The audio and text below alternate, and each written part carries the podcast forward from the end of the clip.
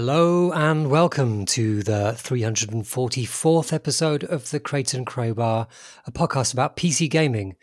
It is Thursday, the 15th of October, on the very time and date that we're recording this. I'm Alex Wiltshire, and tonight I'm joined by Tom Francis. Hello, I'm here too. We're both here. Hey. That was a very professional intro, I have to say. It wasn't bad, was it? It's because I've got a new microphone. Do I sound very, very. Do I, how Radio 4 do I sound? Uh, 25% more Radio 4. Only 25%. God. Well, you promised Not enough. I'd love to sound Radio 4. I just don't. I, got, I kind of got to accept it. I'm just just never going to reach that, that height. What's the news? There's one small bit of news that is um, uh, positive and easy to, to uh, explain, which is um, Teardown has a release date, which is 29th of this very month, um, which I'm very Yes. excited about. This is a game I've been looking forward to for a long time.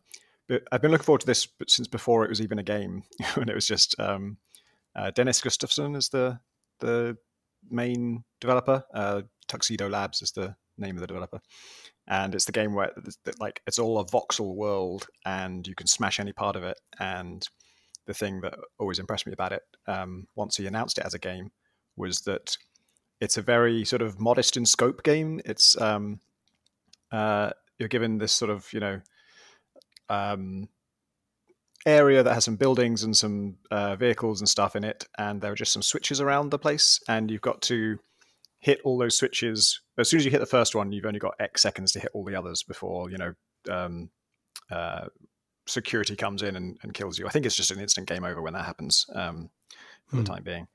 Um, but the idea is you smash up the environment in order to create this sort of perfect speedrunning path between all these points before you trip the first switch. And so you can kind of trial run it for yourself and you can spray paint reminders to yourself as like, oh yeah, when you reach this bit, go left. Um, and so that's like a really struck me as a really smart way to use like the ability to destroy anything, which is a, Yeah. a tech thing that that programmers love and that everyone everyone thinks is going to make their game perfect uh, just by it being in there. And then famously, I think, uh, very frequently fails to actually sort of tie into gameplay. Like, you know, the, I think Red Faction was the first one to That's the one I was thinking tout of. it yeah. as, as like their banner feature. And then it was kind of fairly straightforward, just corridor FPS where you could destroy most of the corridor, but then you got to like an unbreakable bit and then. Yeah, um, because because destroying things tends to destroy all of the design that you've put there. Yeah. I mean, actually, it's funny. We'll talk about Spelunky later, but um, it's funny to see Spelunky do un, un, undestroyable walls in Spelunky 2. You know, in the Yeah. in the um, back layers of the levels, there's some things where they just obviously felt like, well, we just can't let you get to this except by the way we intend. So there's unbreakable walls. I think uh, Teardown has an unbreakable like bedrock layer below the whole level, but everything above that is destroyable. Um, and actually feels like the game is designed around it, which is really cool. Yeah. And like the, the destroy destructibility is so physics, Yeah. hyper physics, and, Twenty and five percent therefore more physics. understandable, and yet total, totally sort of chaotic. And that's yeah, that's a, that looks like an incredibly fun thing to play with.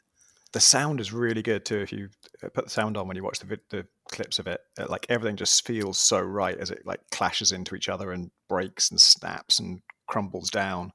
Um, and yeah, it's got Yeah, it doesn't great- have any of that floatiness that you tend to get with Mm. game physics. Like breeze blocks, like what, what I assume are breeze blocks, they look like they're breeze blocks in that game.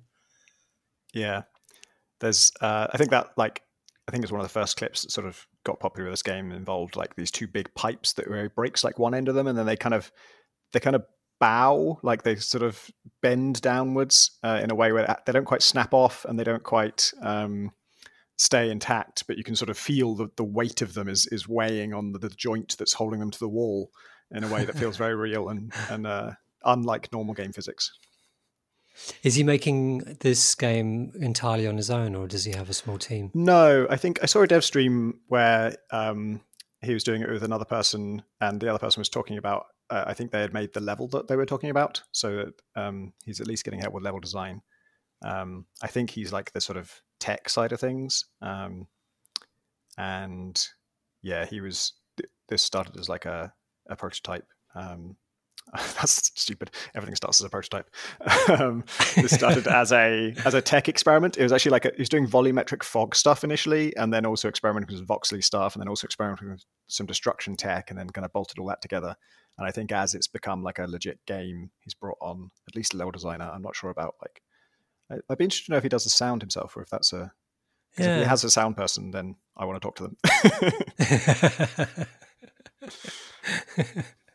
So uh, when's that coming out again? Did you say um, end of this month? Yeah, 29th. Whoa. Two weeks.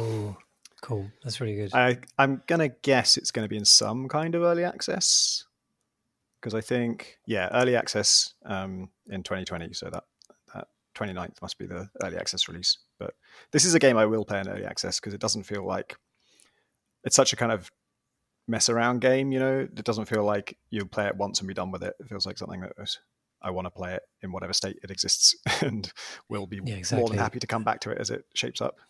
Yeah, and just as you watch new systems being kicked into it, uh, and then changing existing levels just by the nature of the rules changing, that's yeah. a nice journey to go on. I hope. I mean that we should. We have had our fingers burnt a little bit by indie games that looked amazing in GIFs for many, many years, and then came out and we're like, eh, okay, yeah, it does. it does what they said it would do. like I'm, I'm doing the GIF thing, but it isn't as fulfilling a game experience as I'd hoped. I won't name names because it's a bit mean, but there have been some, like, some like that. I had a bit of um, less fun news, but I, I, found it really interesting. Something that popped up today, um, where um, Sega have announced they're going to be releasing some prototype games that were developed um, in the past sort of 10 years or so that uh, were kind of remakes or kind of new expressions of their, some of their classic games. Um, one of the developers of one of these games, uh, this game being called Golden Axed, Axed as opposed to Axe, uh, piped up and said, Hey, uh, this come, came out of nowhere. I, I made this game uh, 10 years ago uh, under horrific uh, crunch, or no, 20, 2012, yeah. under crunch conditions. Uh, and, um, and Sega have released it pretty much as it is, which he has understandably found pretty uh, distressing. Um, yeah. So there's like this a, is, a um, sort of. Sorry, uh, the so I, am only just noticing that this uh, person, Tim Dawson, um, who is one of the people involved in making this this prototype, um, is the developer of Assault Android Cactus, which is an indie, yeah. indie game we may have heard of. Um, and this was going to be a remake of Golden Axe, the arcade game, which I remember from my childhood, one of the few that I did um, I did play. Uh, and I feel like I remember the story going around about the the Golden Axe remake. Um, yeah, I vaguely, the, vaguely remember it the the things there's a 3D about, one, like that got released or that was in development. Yeah, that got released, um, oh, right. but it was a real mess. It a, like ah. it clearly gone through um, a lot of issues during development, um, and that was quite a long time ago now. So it wouldn't have been, but it'd been around this time, maybe. I don't know. Can't really remember. Anyway, so it sounds like um, the thing that's been released on Steam is like the two week prototype that that he and um, his team or colleagues yeah, made. Mishra. Yeah. Um, uh, in order to kind of like proof of concept thing, and his his Twitter thread goes through the the extremely uh, frustrating conditions under which it's built. It's 16 hour days for weeks on end, uh, every I think seven days a week. Um, oh, sorry, 14 hours a day, um, and you know developed RSI doing it, and the, the the management that were looking at the prototype were you know uh, had no faith in it and um, kept telling him to do kept trying to push it in ridiculous directions that didn't make sense. Yeah. um, and they kind of stuck with what they wanted to do because uh, they felt that that their work was being completely ignored basically that, that, you know even if they tried to make the executives happy they wouldn't be able to. Um, and then yeah now it's being thrown out with it. There was an excerpt from the steam page which apparently has changed now but it, it said um, golden axed, maybe janky, maybe buggy, maybe an artifact of its time, but it offers a unique glimpse into the prospect of a project that could have been. To which Tim Dawson adds, "Go fuck yourself, parasites." Which I think is a fair fair comment. yeah, to see something that you yeah that you felt that was devalued at the time um and which was then you know which was a, a real trial to have been involved with on on so many levels uh just jettisoned into the into the world you know that's yeah.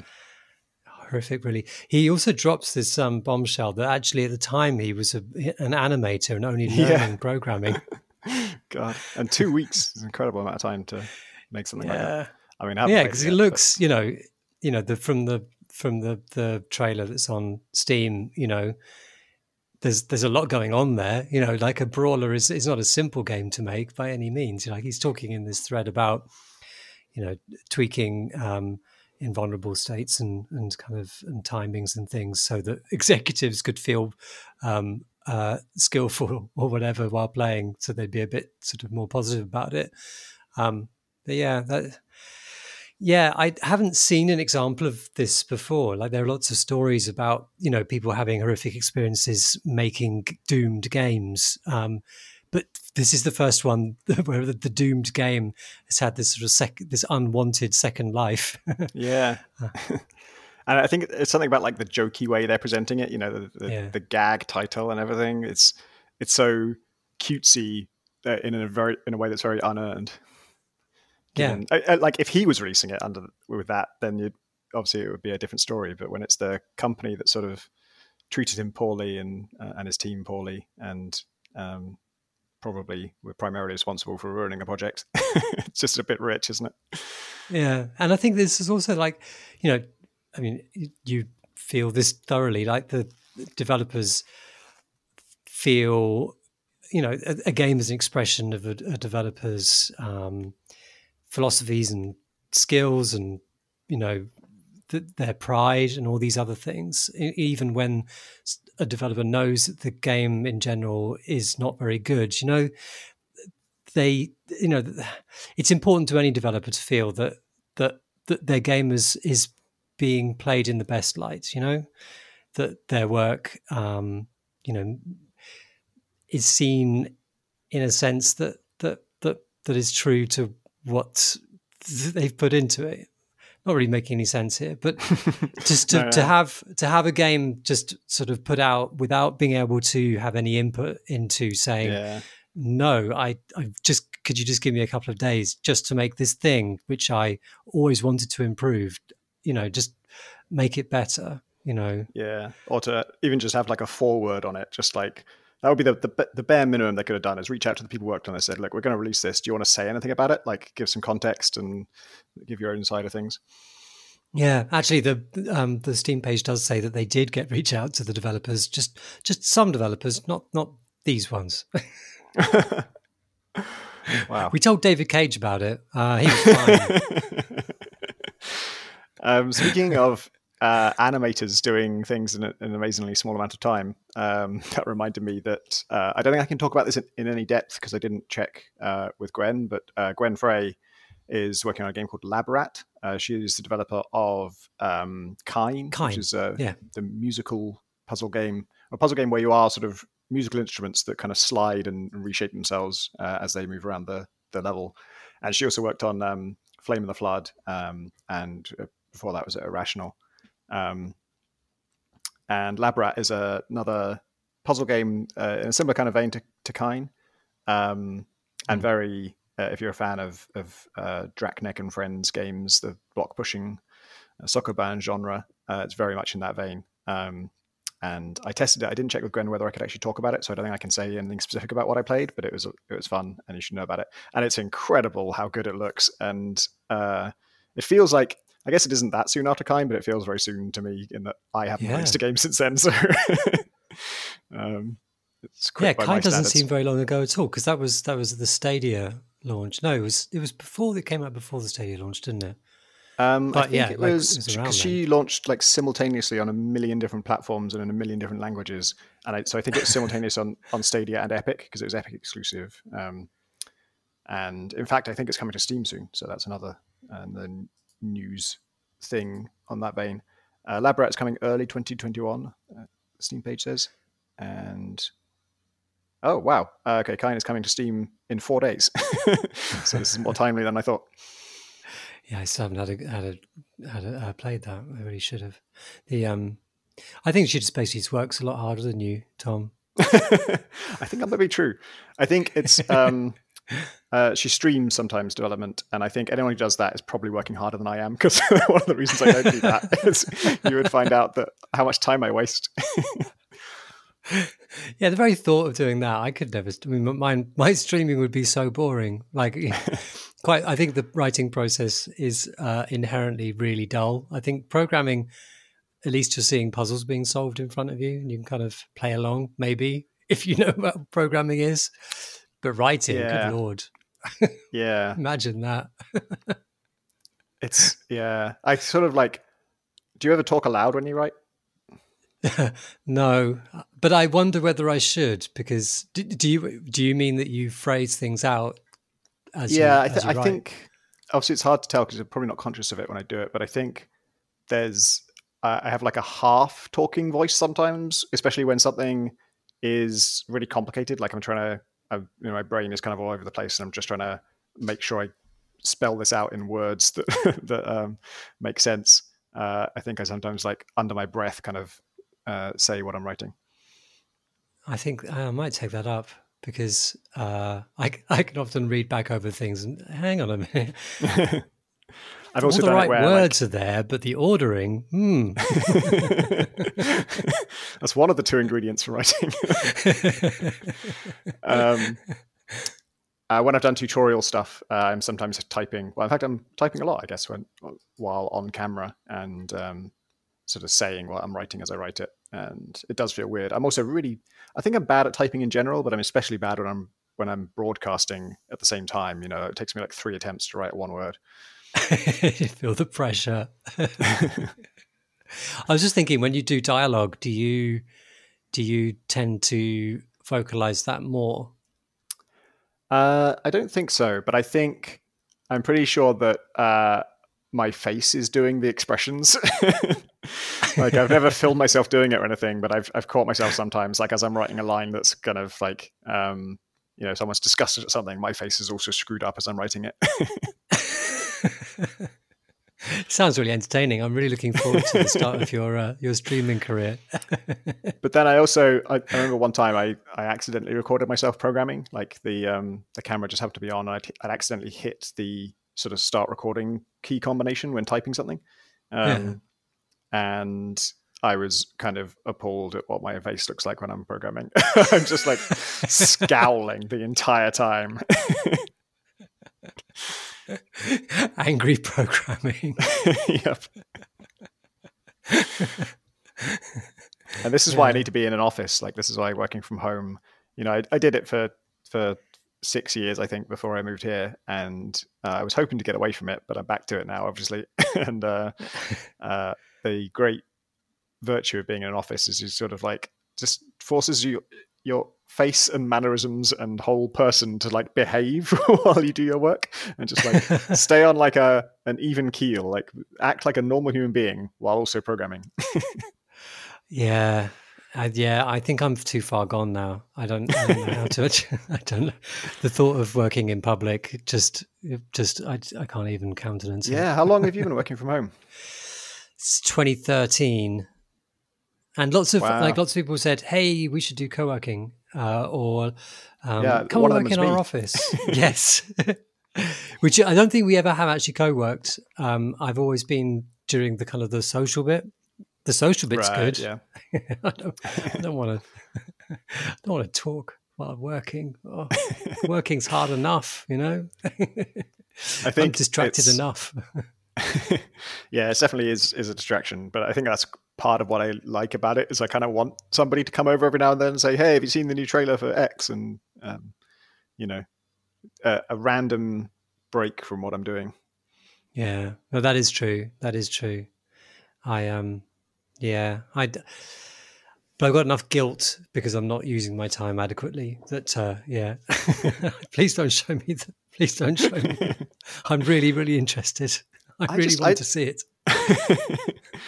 I um I develop methods and and systems for working more productively, and I've done this many, many times, and I just forget about them Like it's it's not that I try and struggle and fail to use them. They work great for like two weeks, and then the, there's a weekend, and I'm, I'm, come Monday, I just forget that I ever had a system and just go back to my very unhealthy habits of constantly switching to Twitter every 30 seconds. And I do the same, except for I don't forget on that Monday. I just say, I think I'll do it tomorrow, and then I never do. um, like oh, there's there is a system that has stuck though that I do do most of the time, which is a kind of a bastardization of the Pomodoro technique. Oh yeah, a very simplified bastardized version. Do you know? Do you know it? Yeah, so that's like 25 minutes work and five minutes break, is it? Exactly. Yeah, and I and I kind of if I've got sort of I don't know housework to do or something constructive that's out of the room that I work in, then I'll do that for these sort of five minute chunks, or I will exercise, you know, do some push ups oh, yeah. or something. Oh, that sounds sounds very um, healthy. Well, you have to understand that exercise. otherwise I would never move.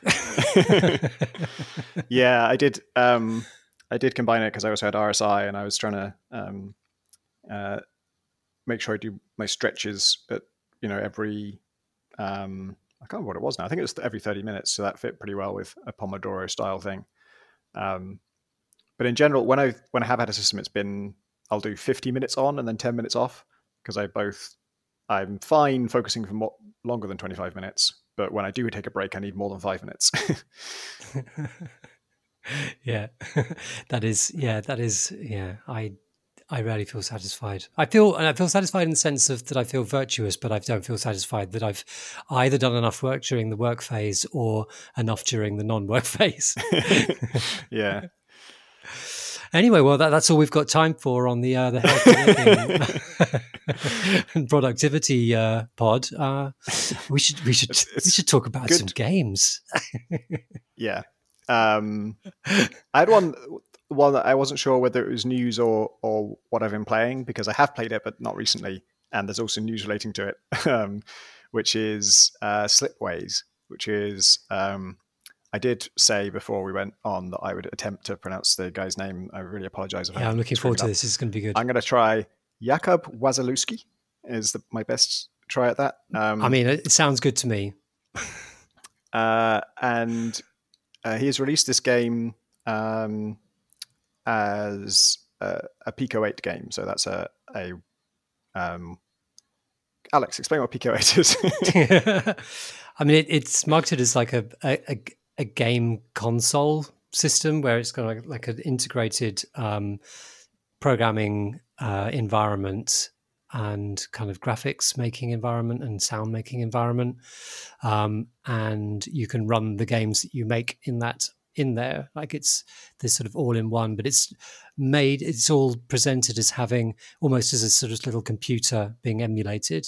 Um, so it's got all these arbitrary limits, like on the the, num, the number of lines you can have in the programming thing, and how many sounds of uh, channels of sound, how many colors you can display on screen at once. So it's a lot like programming for old systems, but you know it, the idea is more importantly, it's not really about retro stuff. It's more about um, limitations being the the mother of invention, and yeah. it's fucking cool. So he's made a 4X game in that framework, which is pretty impressive. Um, yeah, it's amazing, and it's a really nicely designed one where um, it's just about linking planets, basically. So each planet, um, I've actually got it up on screen now, and I was just messing around to remind myself exactly how it worked because it's been a while. But I I scouted out a planet, and it says, oh, it's a jungle planet. So there are two things you can do here. I can't remember what one of them was, but the one I chose was um, hunt. And so I've made this a hunting planet now. And that means if I can supply people to that planet, then I will get organics out of it, which I guess means like meat and stuff. Um, uh, so are the people so right being now, hunted or the people being the no, hunters? the people are doing the hunting. Actually, I, hmm, I didn't think about that. I mean, the people are, uh, it's a steady supply of people. Where, where are the people going?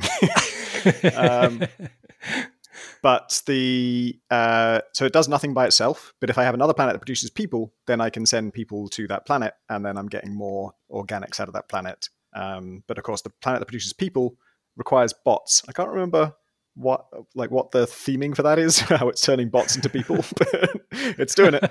Um, and so then I want to feed some bots into that.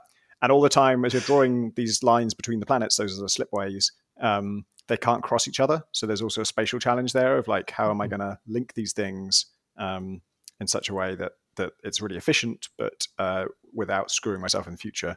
Um, and uh, yeah, I've, I played this for ages, and it's just really satisfying. Really, one of those games that has eh, simplicity in in the interface. It's quite easy to learn how to play the game, and it all makes sense, and so it's very satisfying.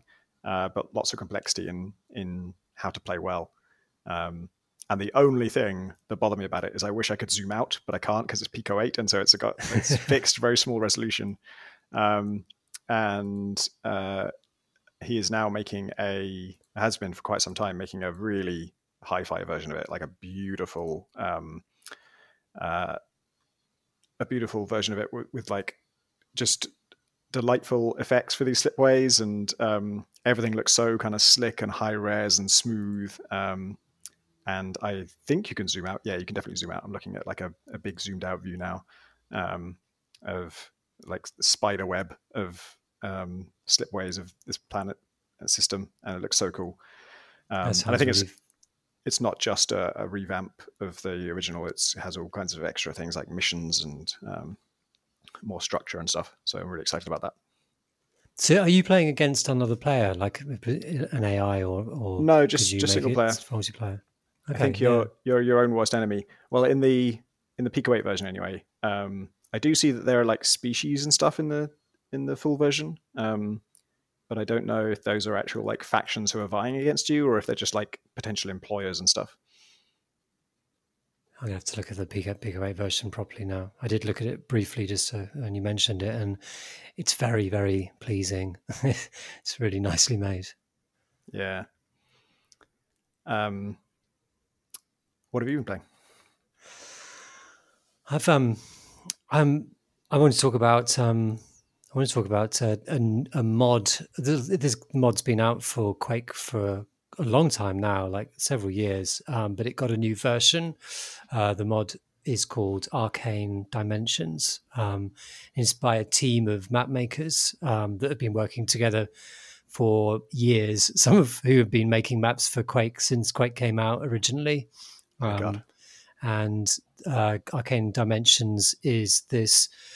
It's it's it's got lots of custom graphics, um, quite a lot of custom bits and pieces, um, but fundamentally it's a map pack for um, Quake um, with this fantastic, really really good maps. Um, and uh, this uh, version 1.8 came out about two days ago and um, adds a few more maps. I think four more maps. Polishes up a bunch of other stuff, and it's a it's a real blast. I love. I I kind of went back to Quake. Um, uh, sort of maybe about th- two or three years ago. I hadn't played it for years and years and years, and um, and I can't remember what the original Quake felt like when I first played it. Um, like obviously that was being played on a really crappy computer PC back then, so it never really ran at very good frame rate, so I never really had a proper experience. But anyway, but um, with with modern kind of uh, Quake Spasm is one of the sort of I don't know what would you call it um, engines or things that you run Quake in today Oh, right. which managed to to kind of get it running on a, a modern computer with in built-in kind of mouse look and all these other things. Um, so it just feels like a first-person shooter, but in Quake, you know, with it, with the Quake look and the Quake feel. Um, but the just the kinetics of Quake are just so good. It just feels so good to Hmm. run and kind of shoot and and um, there's a certain sort of the way that the view um, kind of sort of bobs and dips around as you change direction is just so good. Um, anyway, um, Arcane Dimensions, um, its levels are enormous. Like so, one of the things that um, Quake Spasm allows, and and I think Arcane Dimensions kind of further augments this, but um, it allows much, many, many, many more. I don't know what they'd be called polygons. Don't know what the the the the the kind of like the numbers in a Quake map are, but like you can just have many more spaces. The space like maps can be much much bigger and much more detailed. Um, so one of the one of the big ones in in this map and uh, this pack, uh, which was actually launched uh, quite a long time ago now, is called the Forgotten Sepulchre, and it is vast, interconnected, and you're constantly unlocking shortcuts from one place to another. It feels a lot like Dark Souls design, but in but in Quake, and you're exploring these huge castles and you know sort of winding your way through these kind of hallways and through corridors and up forgotten staircases, and you know it's it's really really good. Um, 1.8, which um, launched this week, um, adds. Uh, I've played two of the levels so far, two of the four levels. Um, so one of them is Nyarlathotep's Sandcastle, and that one's so this is like this ancient Egypt themed thing. So that you know, like you know, it really does monkey around with with quite quite a lot because one of the first things you see is a 3D face, uh, you know, carved into the side of a very sort of big wall. So something that, that Quake could never have done in the past. But um, it's filled with traps and uh, switches to pull, which kind of open kind of walls up and uh, kind of monsters jumping out at you. Um, and it's just beautiful. Um, it's designed by um, Simon O'Callaghan, Callahan, sorry, who uh, is basically the the the the, the looker after the janitor of um, of uh, Arcane Dimensions. He basically leads the project, and he's the person who releases it. And it's from his website. We'll have link in the uh, show notes. But um, I feel like there's got to be a good like there's going to be a good like on theme fantasy term for that job role, like the keeper. the, the, keeper of the mod. Yeah. manager. Does it Probably like manager. it sounds like um uh, so it sounds like it's uh, you know expands uh, way beyond anything a, a, normal Quake level would do. But does it still feel retro when you're playing it, or does it feel yeah. more modern? Yeah. So you know those kind of um, modern '90s uh, uh, shooters that have come out. Yeah. Dusk is one of them, um, where they sort of look a bit like they did, but and there's you know the the move speed is kind of like it, and they're pixelated but they don't really capture the Quake feel. And I think that one of the things about the Quake look is its total consistency. Like the the just the the textures just look so consistent, and there's just a right. I don't know what it I, I I can't really put my finger on much more finely on what it is, but I think it's about that. Um, and this pack uh, definitely captures that. I think a lot of the pack, uh, the the textures are native textures, but they build a lot more on top of them. But they do feel super quakey. They it looks I mean, like Quake. I guess part of the consistency in Quake One would have been just the limited color palette, right? They they actually yeah. had to stick to a color palette because they technically yeah. couldn't do any more colors. Whereas I expect well, back modern... then, all they could use was brown. yeah, as as famously so. But uh, it's funny that Quake um, felt consistent because uh, it's it's development was anything but right? Because like there's the fact that basically some members of the team wanted to do a sci-fi game and some wanted to do like a gothic horror game. Yeah. and they just decided like well this corridor takes you to the sci-fi world and this corridor takes you to the gothic horror world. And they're just like yeah just all of you do your own thing and we'll just we'll just put portals that goes between it. Which i mean that's yeah. i think that's why it's it's so still so unique. There's nothing quite like it because i remember that first i think it was the first world was the more sci-fi one initially at least. Um, uh, with you know a sort of um, high tech facility and dudes with their, their plasma right. rifles. Um, but they're all painted in the palette of a gothic horror thing, right? They're all they're all yeah. stuck in those in those like dirty browns, and that does have a really distinctive feel, like sort of grubby sci-fi. Yeah, and if and, and it feels like you're in castles rather than you know like the technology is all well the pixelation just makes it feel like you're in a rocky place, not a kind of metal place. Yeah, yeah.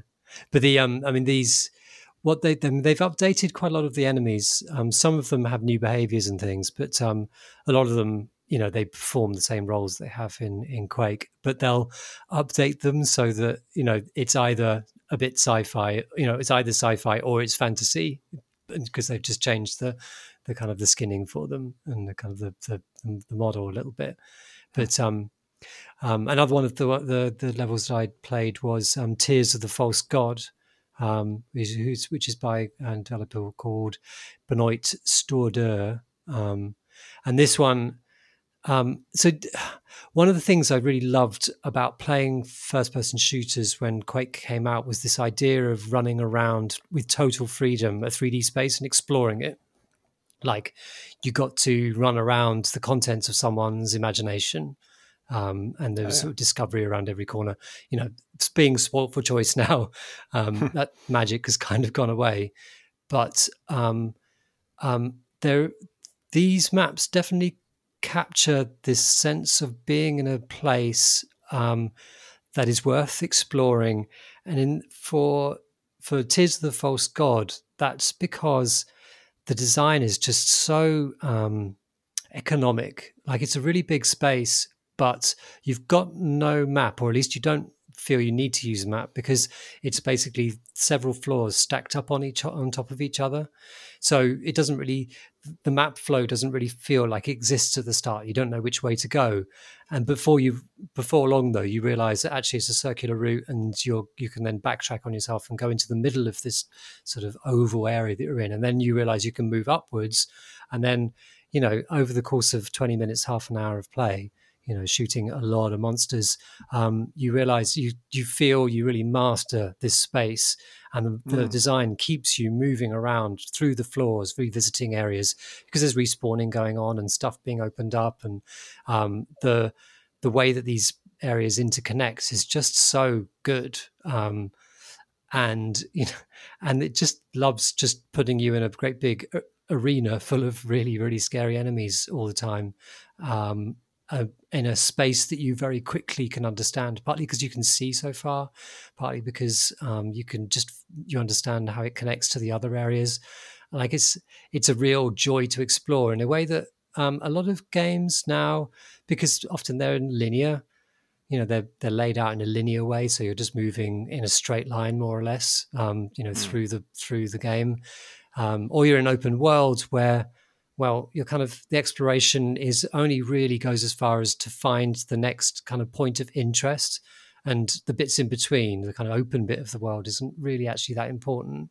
And so, like, it's just sort of you're always just traversing it rather than exploring it. Um, like, it's really nice to play these great big expansive levels that capture some of that old feel where um, everything is important, but also they're quite open ended. But they don't have that, that frustration where you tend to get lost in some of the older games, which I used to anyway. Yeah, so that's that been sounds, really nice.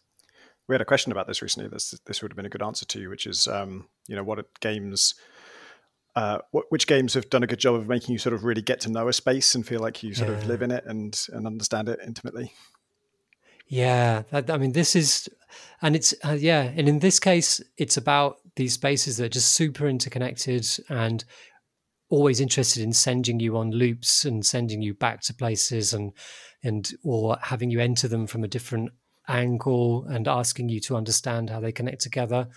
You know it combines with just the the pleasure of controlling quake and the fact that they're full of monster closets which will just sort of spring open and give you a fight when you're not expecting it. Or sometimes when you are like you see a gun in the middle of a room and you, you just know that that's just going to you know what's going to happen. Um, yeah, there was. Yeah, those days had definitely had like a more direct conversation between the designer and the player, right? You know, things mm. things could just be set up that way because the fucking level designer is is messing with you and you didn't have to there wasn't this middleman of like the fiction you know yeah. you didn't no one was asking like who made this space and why would they have this why would they put this gun there and why what were those monsters doing in that closet before now um, like uh, and that's obviously there's there's a lot we gain from from going for a more like grounded fictional approach where there's some reason for these places to be constructed the way they are but there's also what you lose is there there isn't that direct conversation you know we still have the cliche of like oh you just gave me a load of health and a load of weapons there's probably a boss fight coming um, but that's rarer and uh, you can't have that same kind of back and forth except in like i guess you know that's more the domain of like comedy games now like um, yeah. like Jazzpunk definitely has that that conversation conducted through expectation and and then the, the playing with your expectations.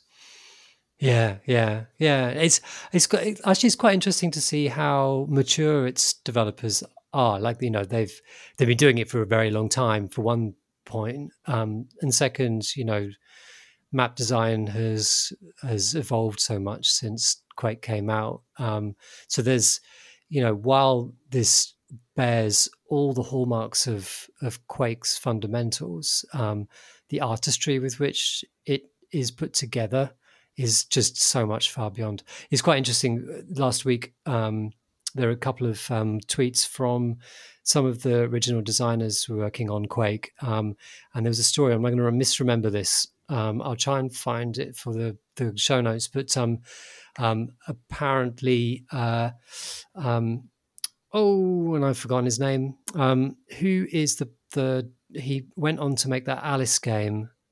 oh, American McGee. American McGee he wanted to have a level which was uh, the level was a 300 foot uh, zombie and you'd be just I, fighting around and shooting sort of bits of its body as you were kind of running around it. so you're not inside the zombie; they're just. They're... I think that you're kind of around the body. I think I, I interpreted this kind of very short description to be like imagine the zombie is kind of encased in a building and you're kind of running around the kind of the structure that's around its body and oh yeah yeah I, almost like mass effect 2 mass effect 2 has a bit like that i think really? Oh really? Yeah. It sounds like a good plan a good idea. It, I remember it being very goofy in Mass Effect 2 because it, I was quite into into Mass Effect, and it was a time when the whole story and the, the antagonist, especially in Mass Effect 2, I find really goofy and, and very like flimsy. They don't really stand up to um, to a moment's thought in terms of what their plan is and how it works. And the, the mechanics of what they're trying to do really don't make sense. They're like liquefying humans to make a giant robot human. I don't think oh, that's wow. how robots work. I don't remember this bit. I think I might have wiped it from my memory. Yeah, I mean, people uh, Mass Effect Two is probably might be the most the most beloved of the series, and I I definitely see why because I love I love recruiting a team of specialists for a big heist. That's you know my whole jam. Um, so I I don't begrudge that it's that it's so well liked, but I as someone who was very into the plot and just focusing on the plot, I just the plot at almost every turn was like, well, wait, what?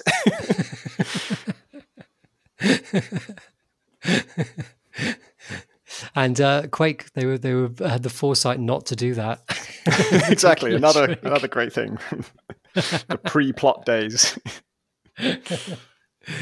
uh, yeah, so I'll um yeah if you like Quake doesn't cost any money, or it does, but like it's cheap as hell, and this is free. So we'll have the show notes and like put in show notes and have a little oh, tinker oh, because it's um, oh, so good. Uh, I thought Quake was free actually because it isn't open source. Oh, actually, it, yeah, maybe you can play it with the um the free version. Yeah, uh, I, I think that if you have, you can buy the full. It's I think it's you. The free version is the um old um shareware release. Oh, really? the first world or something. Right. So that's so funny. it's just after all this time, you know, yeah. if you like chapter one of Quake, invest in the full product. what have you been playing? Um, I so this is actually semi news as well uh, because um, uh, Noita is out today. Uh, it's 1.0 today. It's been in early access for quite some time, um, and it just uh, released today. I we were expecting to have Graham on this podcast, and he has played 1.0 more. Um, I think uh, so. We should save our our main discussion of it till when he's back. Um, save the takes. Yeah, but I did play. I played last night in preparation for this pod, which was just before 1.0 launched, and then I played again this morning, and I did the daily challenge today. Um, and at first, I thought, oh my God, 1.0 is a dramatic change because your starting weapon is different. This is different. That's different. And then I realized, wait, I'm playing the daily challenge. This is probably different because it's the daily. so I actually don't know which thing has changed because when I played last night, it was the same starting weapon, same two starting weapons that you always have. Um, yeah. First level felt very similar to how it always felt. You know, I last yeah. played probably a year ago. Um, and I was thinking, you know, I really wish they would just give me something random to start the, start the game with because it's I, guess you need a reliable weapon, but then the other one could be something just um, just mad. I find it it so uh, just in case anyone isn't familiar, it's it's the roguelike where every pixel is simulated, and so um, it has a lot in common with those old falling sand sim- sandbox games where you just sort of pour things around and mix liquids and um, uh, play with physics. And it's that, but there's a, there's a level built for you, and you're shooting monsters with spells, um, and you're a a wizard with a jetpack is how it feels. Uh, technically, you're levitating, but it's definitely very got very jetpack and Spelunky vibes to the movement um, mechanic and all of that is really cool and it's great that like um, you know everything's always exploding and fire is spilling out and catching fire to other things for some reason there's a lot of stills full of whiskey in this world and so those burst open and, and catch fire and everything um, i the limit on my fun with it is the wand system which should be totally up my alley in that it's randomized you know you find random wands with random spells in them and then there's this overarching system for how spells slot into wands. And when you get mm. to the end of the level, you're allowed to edit them. You're allowed to drag these spells out and slot them into new things, which is so what I the kind of thing I want. Mm. And when I played it years ago, um, early in early access, I was excited about that prospect and thought this is really cool. I hope they I hope they make this comprehensible because it yeah it suffered then, and I'm afraid it still suffers now from the um, gen mishmash syndrome, um, sometimes called what is it called? Something to do with porridge or infinite oatmeal, where everything, every wand has like nine stats, and they're things like uh, uh, charge delay, recharge time, mana charge rate, mana, uh, slots, uh, or sorry, yeah. capacity, um, and like two others, and all of them are sort of something to do with rate of fire in some way, but there's no, and they're all just numbers. They're just like 0.28, 0.26, 0.1, uh, 1.4.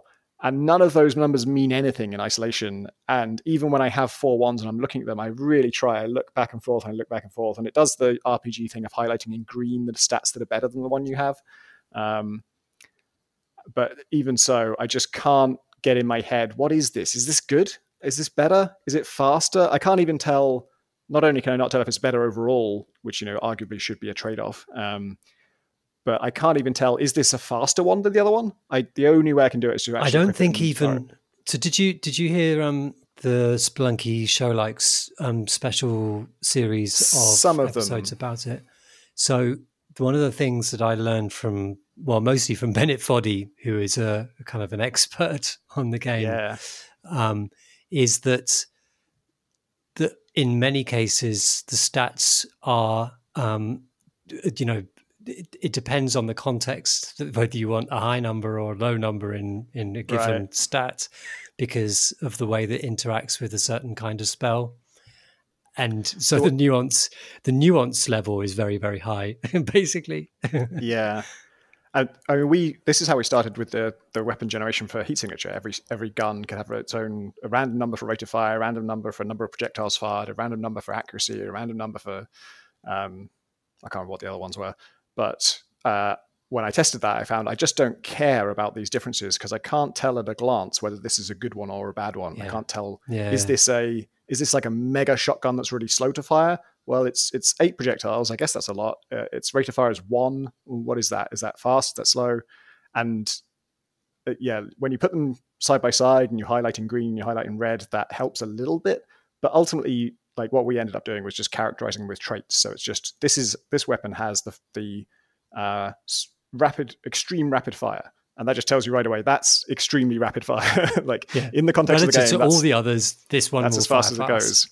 Yeah. yeah. And if we tell you it's loud, then we're telling you it's louder than the other things. Like we, if we gave you a number for that, we can do that, but that number doesn't mean anything to you. It means something to, to us and to the game. Um, what the player wants to know is how does this stat sit within the range of things I could have got? Like, is this, how does this compare to the average? Yeah. Um, and also broke it down into just a few of those things. So each weapon just has like three or four traits and, and they only, we only tell you about a trait if it's unusual. You know, if it's, if it has the average rate of fire, there is no word for that. It's just, you know, a gun um, and we'll tell you about the things that are special about it. And I really want that for this because I just can't read the stats, and so I can't get excited about them, and I can't um, get disappointed in them, and I don't know how, what spells to fit which things. All I end up doing is just dragging them around randomly, and you discover weird things like that. Like the two starting weapons, there's this standard bolt wand that just is your basic attack, and then there's a, a wand that fires bombs, but you can only fire three of them uh, before it runs out for the rest of the level. And mm. in the wand editing, if you switch those, if you drag the bolt spell into the bomb wand, it's incredible. It's like a Gatling gun. That bomb wand turns out to have an incredibly high rate of fire, which is yeah. irrelevant because it only has three shots and they're very rare and precious, and you don't want to use them. So there's all those weird quirks, and that my problem is not oh you should have configured those weapons the best way for me because I get that um, you know you want there to be some some fun in in uh, some you know secrets for the player to learn and, yeah, and discoverability. But my problem is I can't when I look at those stats, that's not obvious to me that that would have happened. You know, I read the numbers. It does say that the the bomb one has you know zero point zero two, but then what is charge delay versus recharge rate versus mana charge rate? And yeah. um, I get that they're all relevant, but I can't read them and I can't get an overall sense. And the way what I ended up feeling about it is that it feels like the tool a programmer would make for a designer, not the tool that a designer would make for the player. Yeah. Like it exposes everything. I have the power to to see all the stats and know how it works under the hood. And if I was willing to devote, you know, work days of my life to to getting my head around this thing and really internalizing it, then I would get to the point that I I know what 0.4 is as a as a charge delay. Uh, but I don't uh, have that kind of investment, and I need someone to translate it for me. I think it's it also gives you limited chances to test because um, like so you get to, um, you know, as you mentioned, like you, you, a lot of spells and wands come with limits on the number of times that you can fire them, but you get to recharge them when you go to the kind of level end um, area, um, the Holy Mountain. But um, it's only recharged when you go over, um, when you collect an item in the yeah. Holy Mountain. So if you happen to touch that, uh, you recharge all your stuff, but then you won't get to recharge anything again. So if you want to do some testing, find out what what this this thing does, or you know muck around with with combinations of stuff, um, you get really limited ability to do that, which is surprising to me. I mean, you know, maybe this has been the focus of the you know the 1.0 release because we were playing the one just before it, it hadn't been updated since June or something. I think I noticed, um, but I was really surprised having not played it for probably six months longer, probably eight months or so. I was really surprised by how how similar all of those systems were, given that I know that that's kind of been the bugbear of quite a lot of players, or at least you know been the source of frustration or the source of people wondering, you know, whether it could be better if this was, you know, the, the way that you muck around with some ones could be better expressed yeah. or whatever. That is that is still the same in 1.0 because I played it this morning. Is it? And, um, oh, yeah, it's right. just just a single pickup that recharges once, and then if you and it, yeah, it's annoying because I often do have charges left over from the level, so I would I could test before I hit that thing, but that recharge thing is before the testing room, so you'd have to sort of float. You have to remember to float over it and not pick it up, and go to the test room and test some stuff, then come back and get it, which is crazy. I have this fear of kind of some sort of knockback thing, you know, like a sort of a recoil effect, knocking me back into it. Oh no! the other limit on or your you might is... anger the gods accidentally, which is possible, oh, yeah. I suppose. Yeah. Uh, the other limit on your testing ability is your health, because some of the things you can make will will kill you. Um, there's one that, that said it created a horizontal barrier, and it's like, great, a horizontal barrier. So maybe I can like stand on that and use it as a platform. So I cast it and immediately lose like 25 health to it because it creates what it means is a horizontal death field, and it creates it like on me. So and then um, uh, I was I thought, okay, that was bullshit. I don't want that. I'm gonna go back to the shop and buy a different thing. Bought a different thing was going back to the testing area, tried to fire the different thing, and then I still had the horizontal barrier one selected, and I just created a barrier on my head and killed myself. so I died in the in the safe zone in between levels. yeah, I mean, you know, I think there's a lot of charm in the fact that you can murder yourself completely accidentally. we'll be talking about Spelunky a bit more, uh, you know, soon. But yeah, no, like I think that some of its charm is in the the ramshackle sort of uh, sort of I don't know discovery and problems, but yeah, I would like to be able to pick up stuff quickly. Like, and also it's in the fact that you know one of the things that's been refreshed since I played it first time around is a lot of the perks not knowing what any of the perks do before you get to choose them. Yeah, and some of them have big drawbacks painful. as well. Yeah, exactly. It's, you know, I I'm all for discovering things and feeling like I've discovered them for myself. But when you have when you're deep when you've got quite a long way and you just don't know, you don't you want to preserve your your you know your progress and you mm. you don't want to be investigating stuff when it's enough investigation just to survive the oncoming level. Yeah. but I would like to play some more. I know that um, Graham likes it a lot, so uh, hopefully we'll hear his his uh, response to this attack next week. Yeah. uh, I do. Yeah, it's it's fun. Um, definitely is like a screw around game. I enjoy just just messing around with it and seeing what happens when I fire a wand. It is it's definitely a cool moment each time you find a new wand and you just just shoot it off just to see what it does. That kind of experimentation I do like. Um, but yeah, should we talk about Spelunky yeah. now? Yeah, let's get it over with. Tom, I'm so bad at it. I'm so so bad at it. I'm just oh god. I'm just that's I'm in a I'm in this funk where I think I just don't I just don't believe in myself, and so um, that's a I'm good place to be in with Spelunky. I think funk. No, I am mean, doing not, worse now than I did when it first came out. Like I was in my first couple of oh, runs, really? I got I got all the way through dwellings, um, but now I'm not.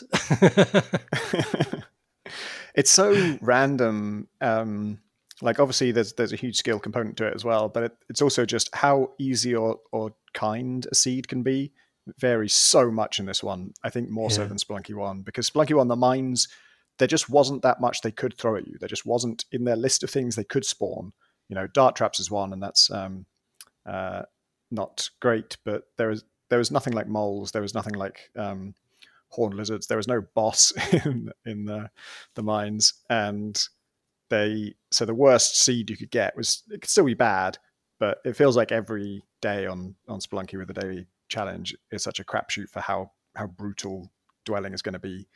Um, but as, so, as like, somebody as somebody with such low attainment um, goals as me. Um, I do enjoy the little update that I get through the day of you and uh, Graham kind of checking in with how unfair it is today. I'm enjoying it a lot. I think probably every day, at least one of us has been like, oh, today was just brutal. And I was like, you know, absolutely screwed it up. Um, uh, it, there has been, it's, it's kind of split. Um, but there are definitely a lot of days where I screw it up and it's 100% my fault. And I, I will say so. I'll be like, well, that seed honestly gave me some really good stuff and I just threw it away.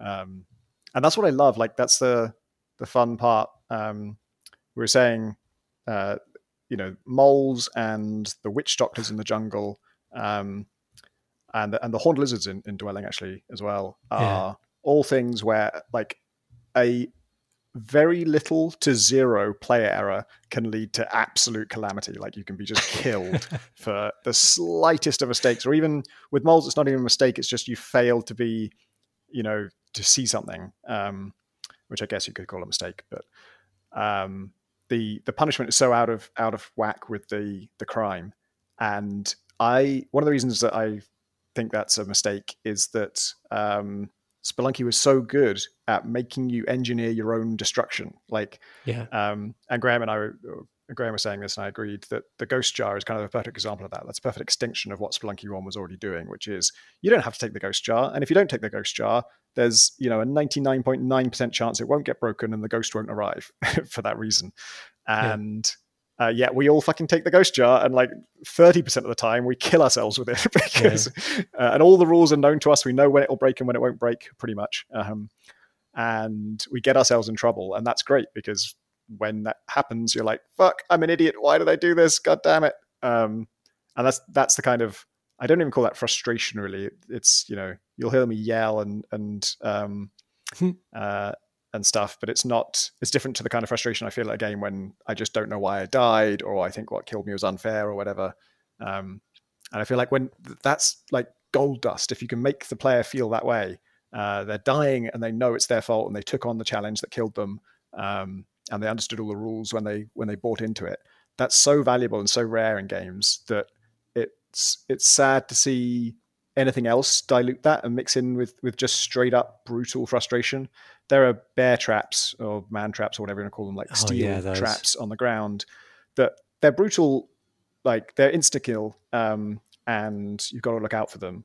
And so you go you pay a sort of like learning slash perception tax when you when for each one of these things in the game right? The first time you encounter it you don't spot it and it kills you and then you just got to go through that a few more times before you your senses become super tuned but then there are also just little bits of grass and leaves and things that can almost 100% obscure them graham died to yep. one on a daily recently where it was just almost invisible and that you don't need that kind of brutal bullshit if you've if you've done the incredible work of creating a game that can make you screw yourself and um, uh, you know have deaths that feel completely fair um, and yet still regularly occur.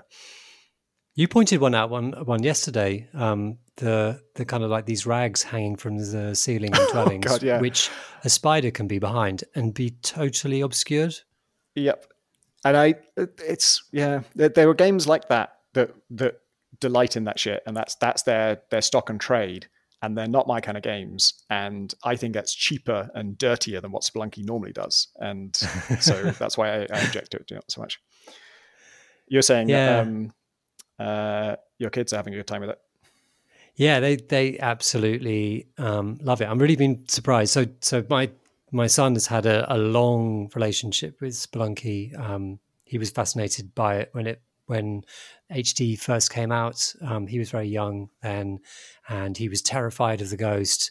He would make me go very quickly all the time because he was terrified of running out of time and the ghost coming out. Um, um, and he would not play himself. Um, then last summer, so last year, so two, summer 2019, um, we were on holiday and he'd been playing um, on Vita PS Vita um, a lot, and he completed a Hell Run for the first time. And so, you know, it's sort of like a long journey.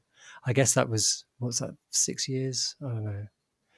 Um, uh, that he took to that. Um, and he's so he's moved to Spelunky 2 with joy in his heart. He he absolutely loves it, and he's playing awesome. it every spare second he can get, which is good. He's fourteen, no, fifteen now, fifteen. So that's good. You know, like I do like the idea of none of his friends are playing Spelunky.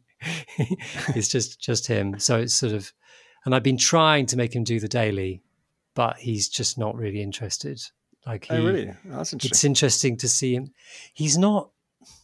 He's not interested in competitive play at all. Um, huh. He is, as far as I can tell, he's honing individual areas. So he'll he loves the fact that you can you know you you can make shortcuts to um, different areas, and and he will just play um, Volcana over and over and over again, and with the dedication that means that he uncovers a lot of the secrets and he figures out the way that he wants to make his way through it, like what he's going to do with that thing that you can get on in mm. Volcana, you know. um, uh, I'm not going to spoil anything, but you know, he he uncovered it, and I was I just watch him and find out all sorts of stuff that I kind of wanted to discover myself, but then realized I don't have the skills to actually do so. So I've got him to do it for me. It sounds like he's really good at it, right? He's really good. He he he he he goes incredibly quickly. Um, he runs everywhere. I can and you know when he when when it first came out, he was dying all the time to threats that he really didn't need to, but um, but he's able to process what's happening far yeah. quicker than me, and I'm crawling along. You know. I would um, love to see um, like a co-op run with you two, where you play like one of the older-looking characters, and he plays like one of the kid-looking characters, and like the old man doddering behind his incredibly fast son. It's it it's well yeah so about that, um, it, it, makes me because he's usually like I, will usually piggyback on his session, so he will have control. So the the the way that the same screen co-op works on in Spelunky two, as it does in Spelunky one, is that player one, um, the the screen is bound to their view. So as they're moving around, the the the, the view is scrolling with them. So if you're player two, you can find the view just going in the opposite direction to the way you're running sometimes, and you'll suddenly find yourself invisible because your partner has run off in the opposite direction, and um, and that can I find it quite nauseating sometimes because it's just you know it, it's a real brain ache for me. Yeah. Um, so I'm always shouting at him, "Slow down! will you just wait for me?" And he's just running full tilt, you know, zipping down. No point going that way. No, nothing's down there. He also picks up no gold. He's not interested in gold What? at all. I Does know. he rob the shops then? Uh, he robs all the shops, yeah. And he has this these incredible techniques that he uses that mean that he can rob the shop, you know, flawlessly on that occasion. And he's pretty good at surviving subsequent, you know, like the the, the shopkeepers that are waiting at the end of the levels subsequently. So It's I'm I'm kind of the same place with that I was with Spelunky One on that, where I it's not it doesn't seem dauntingly impossible. Like certainly robbing in the first place is usually easy because you just find a shop that has the right kind of thing, and uh, Yeah. and there'll be some trivial way of doing it. But the dealing with the consequences afterwards, it's I could get better at it with practice, but I just feel like you're always playing the same game once that Yeah. happens. Like you're always just in this death match with shot with with shotguns, and it's sort of it's this one kind of challenge and every level that's going to be the big challenge is is a shotgun death match and that feels much more samey than and also not caring about gold you know if you're rob- robbing the shops and that's pretty much there are some things you can still spend gold on but um for the most part you don't need it anymore and for me that just Yeah. removes one of my favorite bits of the game is like trying to Yeah. optimize for like oh i got, I got to get this because there'll be a gem and um uh, is it Yeah, worth a bomb to get these this bit of gold and stuff like that Yeah, I, I mean, it did make me does make me think. I would like to see the um, the economy supporting robbing the shopkeepers while also still encouraging you to collect gold. I mean, you know, obviously it is a score thing, and certainly in the daily challenge, you know, it's important because it's your score, um, and it's a it contributes to your final score if you're doing a normal run, isn't it? But but that's the only thing to. And if you you know you're you're probably not going to win a run, especially you know so you for him he's just it's totally pointless which is Yeah. yeah. i but he's running so fast that i don't know maybe he just you know that collecting the gold would destroy the thing that he likes best about it anyway so yeah but then um so he he's just sort of throwing himself you know he's been to a lot of the later areas but he's yet to hone them and presumably work them into his plan. I don't think he's finished it properly. Right. like he's got to olmec and stuff but um but yeah. Um, I had a moment uh, the other day, which I, I won't uh, say anything specific about what I found, but I found I found a secret, and um, it was uh, amazing because it paid off. One of the things I, I do love about the secrets in this game is there's loads of them. So there's in Spelunky One, it was I guess there were a bunch of miscellaneous secret levels, but there was one main Yeah. secrets track, and it's you do that, and uh, and it, that gets you to hell. And if you if any part of that chain breaks, if you fail any part of that chain, it's kind of over, uh, pretty much. Um, and you just can't do that. So it's like- it was all or nothing. Either you're going to complete the game normally, or you're going to do the secret track and go to hell and complete it that way, or nothing. Um, and this Spelunky 2 has much more, partly because of the branching, and partly because there's just way more secrets in general. There's loads more you can potentially do in a run, and I've been forming these little mini theories. Like there's there's the main secret track still, and I'm um, it branches now, and I'm there's some things I want to explore about how does it branch and can you crisscross the branches and all this kind of stuff. Um, there's the kind of old secret chain is in there pretty much intact. I'm not as interested in exploring that, partly because I've already done it in Spelunky One. Yeah I, it will definitely do something different here. I can tell that it, it can't go in the, quite the same direction, but um, uh, it's more familiar. Whereas the the one that's running in parallel to it, I'm obviously more interested in progressing in that. And I've there's um, I haven't made any progress in that in ages now because I I got you know a cer- to a certain stage with it and just once and I died immediately afterwards. And so Hmm. I do really want to do that again, but um, in the meantime, I've just been um, sort of going with the flow and seeing where a run takes me. And uh, Graham and I have been alternating which days we do jungle versus volcano um, in the uh, on the daily, just so that, that there's a greater chance that we'll be able to compare notes on the same version of, of World Two. Yeah. Um, but anyway, I I discovered something that was I just had this theory. I had two different theories. One was um, again I won't say any specifics, but one was just about there's a certain part of this one level that I've never got to before, and I could tell it's, it's very difficult to get to. Um, and I knew there'd be something special there. And I formed a theory of what the special thing would be that's there. And then separately, there was um, a level with a very uh, extremely deadly trap, like a trap that's just absurdly deadly. And everyone, you even get specifically warned, man, there's no going back from this. Um, and uh, it was, it's so weird when you go down there and you, you sort of, you go in there knowing, well, this runs over, you know, everyone's telling me I'm going to die. And um, uh, sure enough. And again, I just, uh, for a while, I was, I was thinking, okay, there must be some way to sort of do this. Um, and stewing these these things over in my head, I just came up with just theories like about how these things could work and what they what the real purpose of them might be and how uh, how they might relate to each other and all this stuff. And uh, uh, in one run, I basically got to that certain part of that certain level that had exactly what I thought would be there was there. And then I also in the same run got to test my theory about this trap thing, um, and that paid off as well. Yeah. And I got somewhere that I, I can't say anything about, but just like blew my mind. I'd already heard Colin Northway on the um, Spelunky show, like was had said something along those lines about the secrets in this game. Like, a, there's a lot of them, and b, there's some stuff in there that just make that just blows your mind. And this is my first experience of that, where I just saw something like, what? I actually, I my uh, OBS was I had like instant replay mode on, and I I instant replay recorded it, and I wasn't wearing a headset, but my headset was on the ground, and even from the ground, you can hear me say, "Oh my god, what the fuck is that?"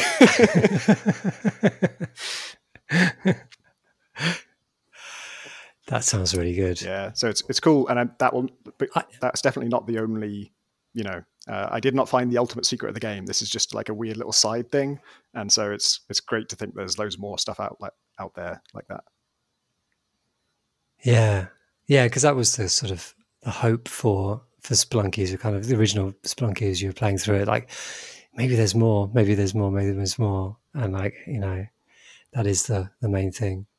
I was going to just mention that that um, my daughter's also playing the game a lot, um, and she she was starting to play it through with with with with with my son's uh, brother, and they were do, they were playing cooperatively together and she would just muck around and, and annoy him and kind of get, in his way and generally sort of cause cause ructions and they would just end up fighting and then they'd move to the deathmatch mode and uh, and and, and, kill each other there.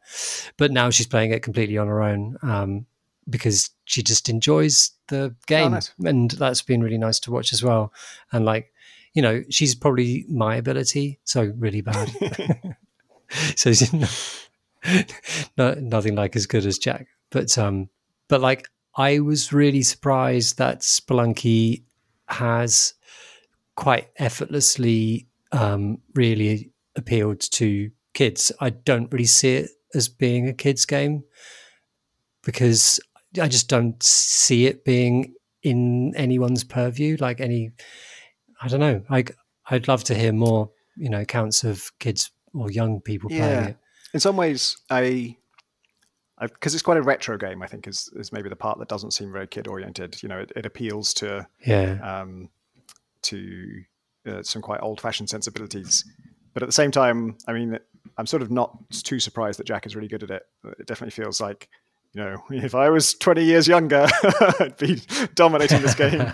um, and and also that secrets thing. I know that I, as I as a kid, I would have been really captivated by that because that was the the allure of yeah. games so much was just like you know if you've never seen level seven, you know, and your friends are, are whispering about what might be there, and um, that sense of of this there's something special here that to be discovered. Um, it definitely has that playground thing, like that. That's the thing that I, yeah, exactly. I, I, that's why I think that it should. It definitely has the potential to be there. Yeah, and again, that's sort of why I wish World One was easier because I feel like that's that's just putting so many people off. You know, um, it's making me not recommend it to people because it's just going to kick you in the ass right from the word go. Um, and if it just had a more gentle lead in, I could recommend it more easily, and I think more people would be it's, getting on with it's it. It's so weird though. I, I mean, I don't know I, you probably talked about this before, but I, I mean, I don't know how I would approach as a designer that um, the World One philosophy for World One, because um, you know it's the place that's going to get played the hmm. most. Mm. You know, for all players, it's got to be interesting because otherwise you're just asking people just to to do a rote thing through it. Um, yeah, but I don't think you know mines and, in Spelunky One never got to that point. Like it was way. I watched um, Graham actually did a Spelunky One daily recently, and it was so amazing to watch what mines is like compared to dwelling. It's so quiet and it's so chill, and I won't say it was. I won't say it was easy because I wasn't playing, and um, uh, I think he did take some damage from some stuff, but it was, um, uh, yeah, was just so much like kinder it seemed. And basically, when that's the case, you can just breeze through it. And I find that, you know, I've just I'm in no danger with Spelunky of ever having a case where I'm like, oh, here we go again, just just trudging through this content that I can do easily and flawlessly and will never take damage. There's always a threat, right? There's always Yeah. danger. Yeah, fair enough. Yeah, no, I, I, I yes, I, that's that's that's true. I, I think you were right. Um, when you know maybe that that's the, probably the thing to do to offer more choices in in in dwellings. You know, and I think there probably are there are a lot of choices that you can make that would affect the the ongoing run. Um, but uh, I think that that to, to set off some of the the paths you're going to go down is probably the thing that you know to to make it easier, but then to give put more choices into it that will affect what's going to play in the future. But then again, I saw a thing on on the Spelunky subreddit, which was this sort of damning kind of you know kind of post, which was you know uh, uh, not an interesting shop on one two reset the game, um, take damage on one one reset the game, and it's sort of you know that's kind of killer stuff where you know there's just sort of like the only response to these sort of less than than kind of um, optimal um, outcomes is reset the game, which I think it's really good that it has that option to have the instant restart on or off. You know, from the settings. Yeah. I have it off because I know that it would just be too much of a, um, a temptation. My problem is I when I'm in that mode and I'm I'm resetting because I um because something's gone wrong. I do it with bombs. I just throw throw all my bombs and then just let them kill me because that's as, as quick as bring up the menu, pretty much. Um, or not quite, but um, uh, it's just a more fun way to do it. Really, to go out in a blaze of glory. um, but I've I don't really do it anymore. I'm, I'm, I'm mostly playing the daily. I'm not doing a lot of play outside of that. Um, just maybe one run here or there. Um, but also when I have done that, really that's time to stop playing Spelunky. As soon as you start doing that, like you need to go do something else because it's not going to get better. Like as soon as you're in that mode, it's basically being on tilt. You might not feel it yet, but what, when you're getting impatient, you're going to be you're going to rush it, and then you're going to have more stupid mistakes. And I watched, I was watching a, a Bear Taffy, um, a very uh, prominent Pelun- Spelunky streamer, do exactly this. He, he was Yeah. playing, you know, for four hours straight, and I was just skipping through it and watching little bits. And towards the end, he was um, had a frustrating death, restarted on dwelling, and he just was speed running it to a crazy extent and running like head first into dart traps. And he didn't know he was doing it. Like people were telling him in his chat, like you're you're you're rushing this, uh, you know, and you take it slow or whatever, which I'm sure is very annoying to hear. um, but he was like honestly in denial. He was just saying, "I'm not going fast. I'm not going any faster than usual. It's just just getting these brutal seeds just seems so un, so unfair." And every he was doing the thing of every time he takes damage, he's Oh, he's wow. resetting. And it was interesting to watch that from the outside because I'm sure I've been there. Like I've definitely once I'm restarting, it's going to happen again and again. And I think actually it's also I was watching an old Spelunky One daily um, that um, I think somebody in our in our public Discord um, mentioned um, an old run of mine where it's called the mind-boggling mistake. That's because it's a run in which um, so the, one of the first things that happens is I take two damage from a dart trap and I just carry on.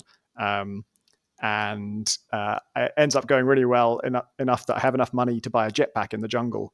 And I buy the jetpack in the jungle, and then I walk out of the shop without it. I don't pick it up, and I don't notice I've done this at all for the next like you know thirty minutes of the run. And and the only time I notice it is I go to another shop that also has a jetpack, and I've got enough money again. It's gone so well, I have enough money to buy a second jetpack, and it's only as I buy the second jetpack that I'm like, wait a minute, what is? Didn't I? Hang on. Didn't I buy a jetpack already? Where is my jetpack? Why didn't I already? Did I not pick up the jetpack? Um, you know that run. I think I still got to the end of the game. I don't remember if I if I went to hell or not, but um, it was an incredibly successful run, and that much went wrong. Like I took two damage early on. I bought, I paid for a jetpack which I didn't take, and it still went great. yeah, I yes, exactly. You can put it around. You can just as just as it can turn uh, victory into failure in, in an instant in a roll of a lizard. Uh, yeah, you can do the other way around. I can't. you can. Have you been playing anything else? Uh, yeah, I also went back to Hades as I uh, sort of regularly do now. sort of, I keep revisiting it. Um, I think because I didn't click with it um, very early on. I was very addicted to it, but I was getting very frustrated with every death, and so I gave it a break. And especially because it was being patched a lot back then, and so balance was changing so much that everything I'd learned was kind of invalidated. Um, and then it's so beloved, in, especially like in our community and in a couple of other discords that I'm part of. Um, people are raving about it all the time. You basically never hear a single word against it. It's just perfect in every way. And I, I didn't feel that way about it, and so I kept going back to it to try and like get a better appreciation of what people were going for. And I talked last time about um, God mode, which is this um, unusual uh, easy mode where it gives you 20% damage resistance, then it ups it by 2% every time you die. And it's, I, mm. I kept that on basically until I, um, cause it, it keeps going up and it will never go down. Um, it will only not go up if you actually win the entire run, uh, which is a much taller order than it is in something like Slay the Spire or um, certain other roguelikes. Um, uh, winning is quite a, a long term thing. Um, and uh, yeah, it's weird that it just keeps getting easier and easier, even as you get better. Like I was getting further and further, and the, the assistance was in response to that going up, which I felt like was backwards. You know, I'm doing better now. I need less assistance. Um, and anyway, I left yeah. it on until I until I did beat the game. Um, and then I turned it off. And at this point, it was 66% damage resistance. So I am two thirds immune to everything that's hitting me, which is insane. You know, if, if there was an item that gave you that, it would be obviously broken and and people would uh, want it removed from the game because uh, that's absurdly easy. And then I turned God mode off. I did another run and I won that one as well.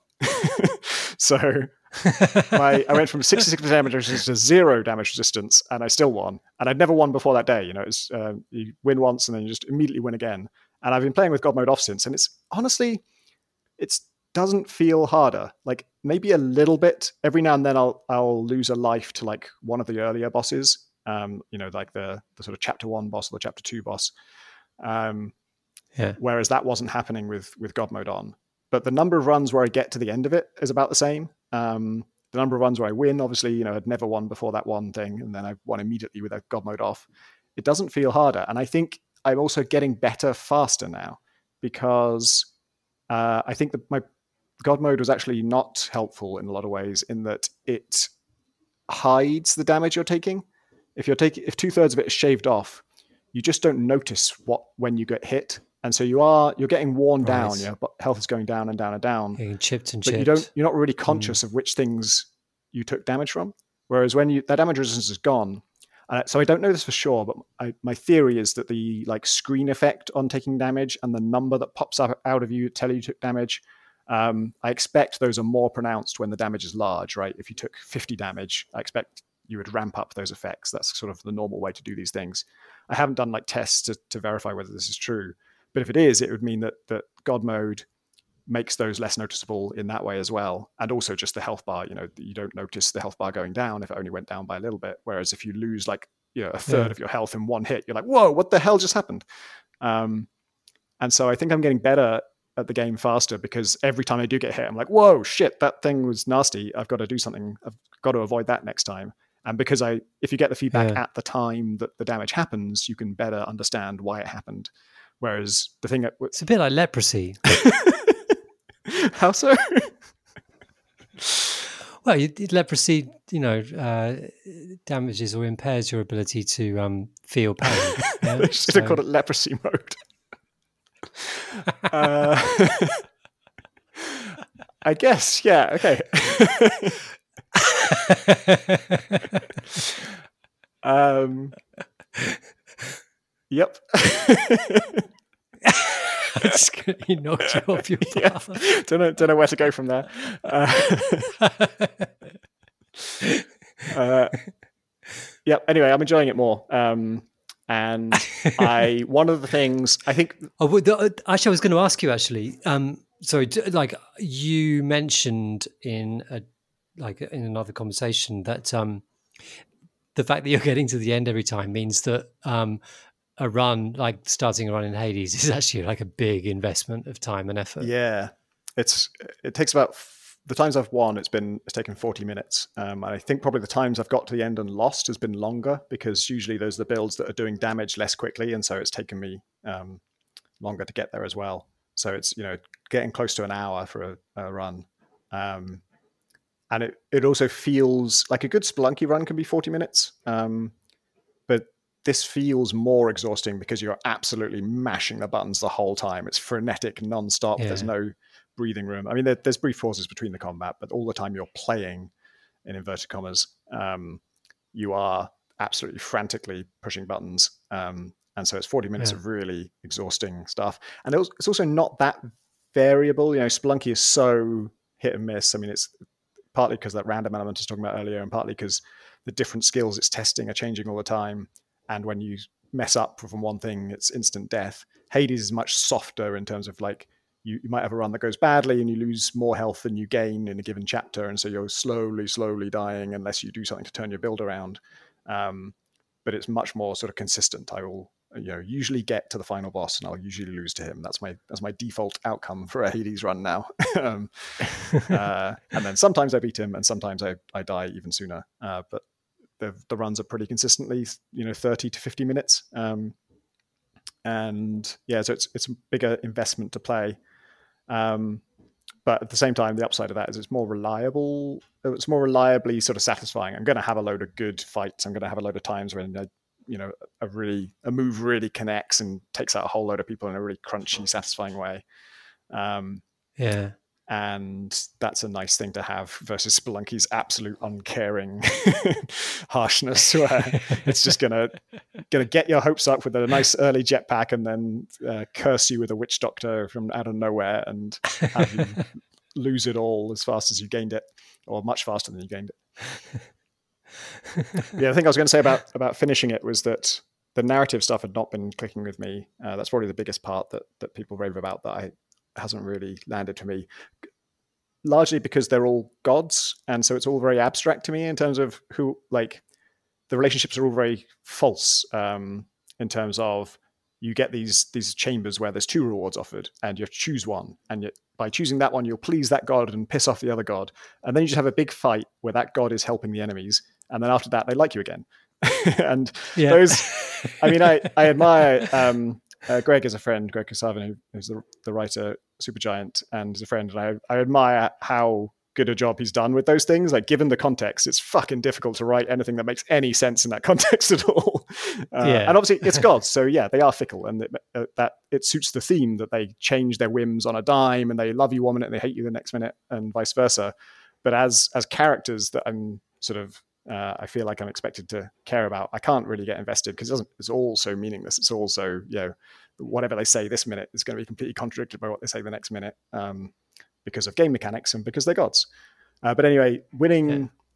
Yeah. Uh, the framing. Uh, also, I won't spoil anything about what happens when you win. Um, uh, but someone had just said the framing of it was really good, and having done it now, I agree it's really good because they have to kind of come up with a reason why you'd keep trying. The whole purpose of the game is to escape from Hades. You're trying to get out of there, and so after you've done that, why would you keep doing it? And their answer to that question is really nice. It's really sort of. Um, oh, I'd like to see how that's answered. Actually, yeah, yeah. I didn't, didn't think about that. It's a good answer. yeah, I always, I just always felt that the um, the the story stuff is kind of ambient. Is sort of there because yeah. you know like in in one run you're doing a lot with Neptune, not Neptune, Poseidon. Oh yeah. And then the next run it's all with it's all about Artemis and Zeus and you know so the it's it's I just for me it's just this sort of ambient thing and like there's a sort of like a little flavorful thing that happens and they're cheering you along but they don't care about you that much that's how I always kind of sort of saw it. yeah. it like you're they're just they're just like these fickle uh, sports fans just watching you kind of labor for them and giving them entertainment along the way. Yeah, that makes sense actually, and that, that's that feels like a good context to see it in. I do like that. You know, it might sound like I'm saying, "Oh, there should be permanent relationship consequences for choosing this boon over that boon," but I don't want that, of course, because uh, I think anytime you make narrative and gameplay fight each other, uh, you put the player in a very awkward position of having to. Um, yeah. Uh, the the likely outcome is they're just going to pick gameplay and they'll just have to care less about the narrative in order to do that. And so I like that Hades doesn't do that, as far as I know. Like when you make that choice in that those dual boons thing, um, you're not permanently pissing off a god. You're just doing this temporary thing, and it's it'll be forgotten. And then the relationship stuff is done purely through a very mechanical thing of handing them some nectar that you found, and those are just like tokens, That's and you right, just spend yeah. those. That I I want to engage with that more than I do because the first time you do it, you get a special reward for that, right? With for each person you can give nectar to.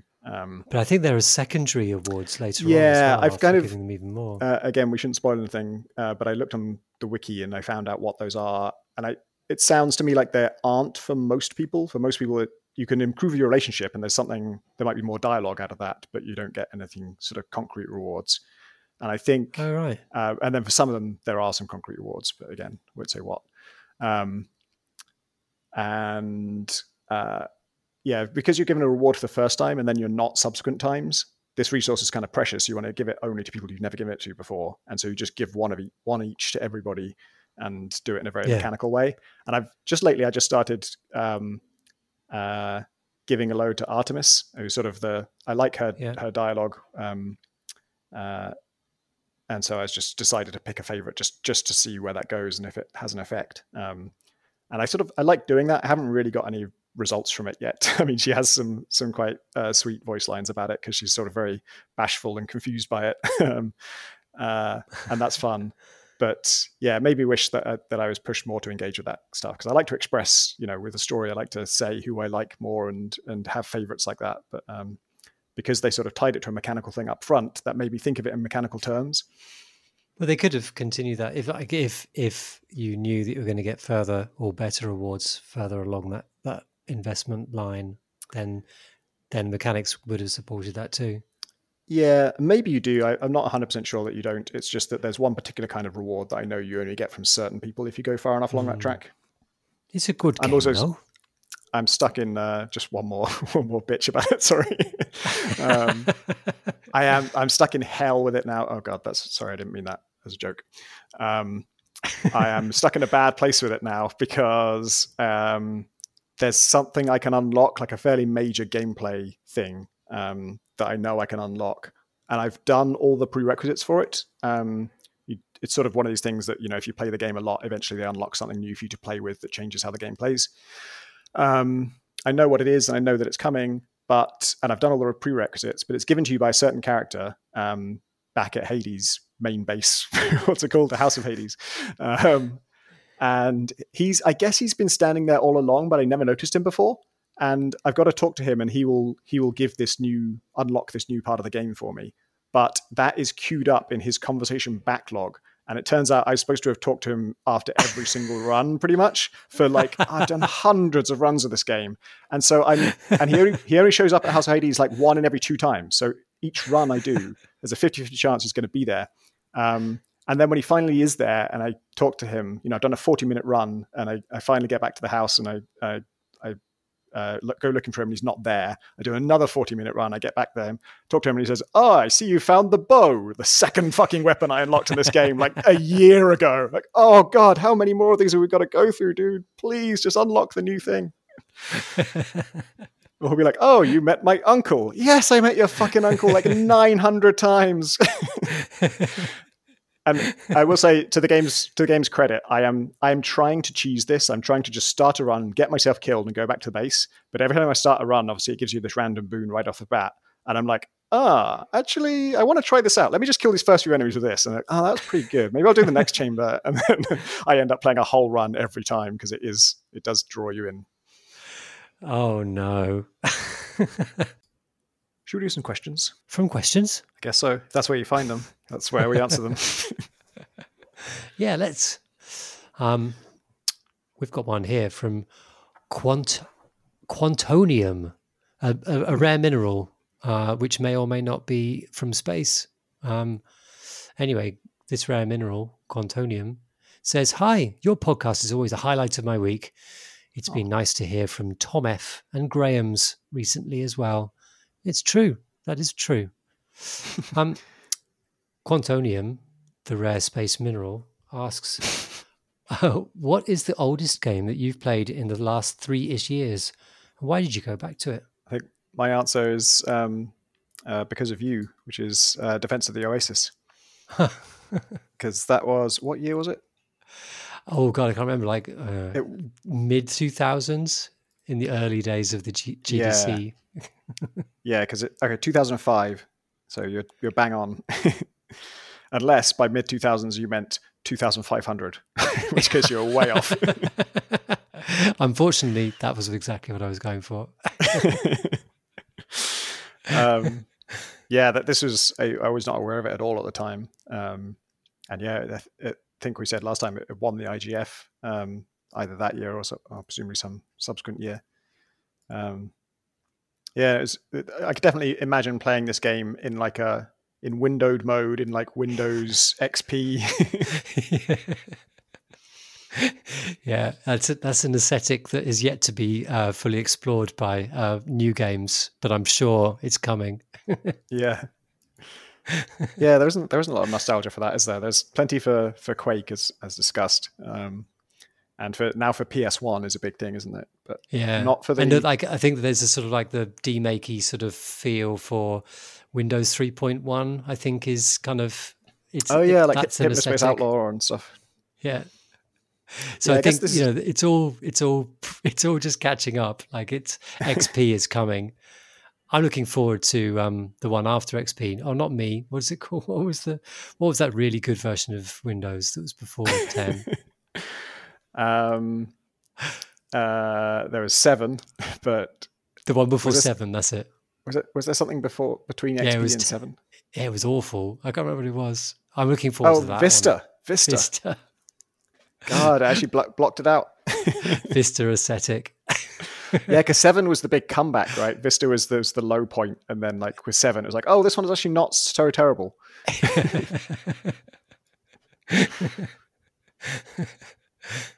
Yeah, I was um. Well, we talked about Quake earlier on. That was my big one. I was also thinking, like, uh, this maybe is a bit too. Actually, I just suddenly realized it's really, really similar. But like, I mean, maybe it's not old enough. But Devil Daggers, I went back to oh, a yeah. few weeks ago. I don't know why I didn't go back to it. Like, I, I wanted to maintain it because I was actually improving my times fairly consistently.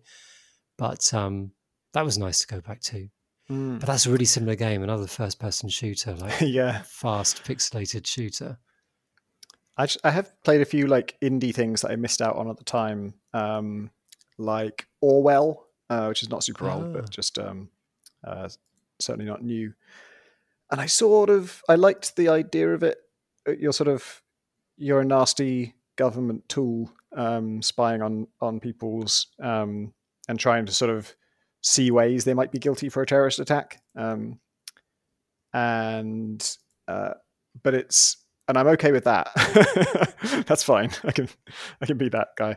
Um, but the way it's got this system where like all you do as the player is just select what data goes into the the log. Like you're browsing a web page sort of thing, and you click on a relevant bit of data, and that gets added to your log. But you don't get to um, sort of say what it is you're logging, and sometimes the logging of it has a different significance than what you intend, yeah. and not um, uh, not in the sense that you log this data and someone else interprets it differently, which obviously would be very on theme. You know, you you logged it for some innocent reason and they they twist it for, to their own ends. That that makes sense. But I, I had ones where like what my character submitted was was not at all what I meant. Um, and that immediately sort of colored the whole investigation and that kind of yeah. stuff. Yeah, yeah. I was just thinking that um, I played System Shock 2 back oh, yeah. in February, according to Steam. And that was. Was that um, like the. Was it a remake or remaster? No, thing, it's the, just it's the actual thing. Yeah, like a sort of modded up version of the original, just so it was a bit more kind of pleasant to play. Um, and that was really good to remember just how much stuff that game got right. Like it just, hmm. it is, it is a good game, as everybody yeah. know. That's another one with a very like unique atmosphere. I feel like, even though, yeah, I mean, it, compared to Quake, it's not quite as as as divorced from standard sci-fi, but it's still just the feeling of being on that space station, all the Tannoy announcements and the yeah. um, the shops and stuff was all had a very particular vibe to it. Yeah, so like you sort of feel it when you stop playing as well. It means you brings you back in when you start playing it again as well. Yeah. Yeah.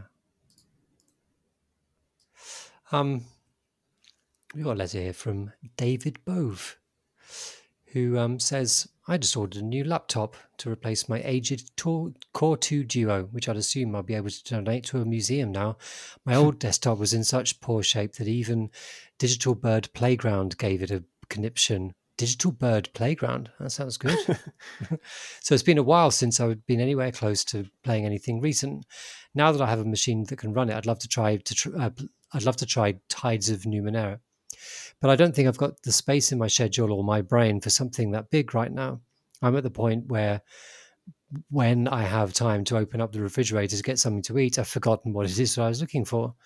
What are some games you would love to dive into, but you don't have you don't feel you have space for right now? What kind of games do you like, but that don't fit into your schedule, and you wish there was a short form version? Take care, David. Yeah, that's um, that's most games for me at the moment. I just, I'm, I'm again looking at my Steam uh, recents list.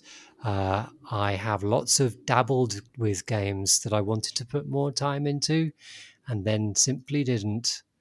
So um, yeah, yeah, that's me too. I'm looking at um, so the first one that sprung to mind is Crusader Kings because mm. um, I uh, yeah, I was getting on all right with it. I, I sort of I fear that the succession thing might just kill it for me in terms of that that the way you can lose all of your relationships all of a sudden. That was so galling to me that I kind of I, it's hard to get excited about a new run of that. But if I was, I think all of these things are like if I was bored, I would I would get over my my issues and and delve into to what is there. Um, and uh, I'm sure there there would be depth and stuff that I would enjoy. Um, I'm also I'm looking at my wish list now. RimWorld is still on my wish list, which I know is fully out, and I sort of hear amazing things about it. Um, it's got let's see, overwhelmingly positive, 98% positive reviews after 70,000 user reviews on Steam. That yeah. astonishing. yeah, yeah. Again, that's a game that my son has put a huge number of hours into. He absolutely loves it. right. And Have it is good. It? but it's kind of like those that's one of those daunting games it's, you know so you feel it's actually quite welcoming i found it um, a few years ago like it does it makes a lot of sense and the it brings you in it's quite gentle with you initially so it's not too but i think it's quite daunting an idea to get into it i think mm. i think hmm. i think i my problem right now is actually with um, games like hades even Monster Train. I really, really love Monster Train. Um, but sitting down for an intense session like that, like a run is usually what, 30 minutes, I'd say. Is that about mm. right, Tom? Yeah. Um, and you can't really pause it. Like it just breaks it if you have to walk away for a bit. Um, and I don't think it resumes. I'm not sure. Maybe it does but you know I don't really want to do to do that. But just to to commit myself to a session like that is actually quite different moment because I don't know home life is a little bit chaotic at the moment with kind of you know I just don't really have a block of like an hour or two available at the moment um, where I yeah. feel that I I tend to commit to games where I can just walk away at any point. I was actually so you can Monster Train I think does work for like if you have to step away for a bit in between fights. Um, but uh, I I was using it as my break between sets when working out because uh, I was Um, I used to like for a while. I was doing Slay the Spire for that because uh, a fight in Slay the Spire can almost fit into an acceptable gap between sets in a workout. Not really; yeah. it's too long, but but almost. Monster Train absolutely can't because the fights are like you know 10, 15 minutes long. um, and there's there's fewer of them to compensate. But uh, as a break, it doesn't make sense at all. But I, I sort of um, fooled myself into doing this by saying, well, if I'm playing Monster Train in between sets, I'm kind of enjoying the whole thing, right? The whole thing becomes like a, a fun thing rather than a, a, horrible chore that I dread, which is what it normally is. and it actually backfired because that that seemed to work for a while. And then I just started to dread my workout more and more each day. And I got to the point where I just kind of couldn't face it one day. And even though it had this fun thing interspersed with it, the fact that I was taking these huge breaks between sets, I mean, A, that's not good for the actual exercise benefit. um, but B, uh, it meant the whole thing took like at least an hour, um, usually like an hour and a half, whereas normally I do uh, like quite a brief workout. Um, and so just the time investment was becoming enormous. Uh, so my monster training regime did not pan out. It was a bad idea. I like that. Monster training. That's really good. You could market. it didn't this. work. you missed oh. the moral of my story. but the but you get to call it monster training, so yeah, that, that makes up. For it. The pun is hard to resist. I um yeah, I've been kind of like obviously uh Baldur's Gate 3 is playable now and arguably yeah. it's not a good time to play it. Maybe not as good a time to play it as when it, you know, it's out of early access. But I I don't know whether I can just sit at my computer for the hours. I kind of want to, but I don't think I can.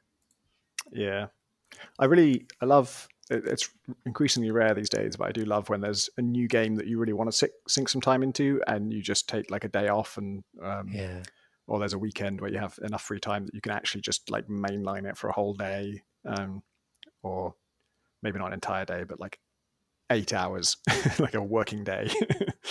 That's I, I, really miss that from like I guess like most of those times for me were probably when I was reviewing things. Yeah, because that was that was the the sweet gig that we had at one point. was being a actually being able to do that as a job.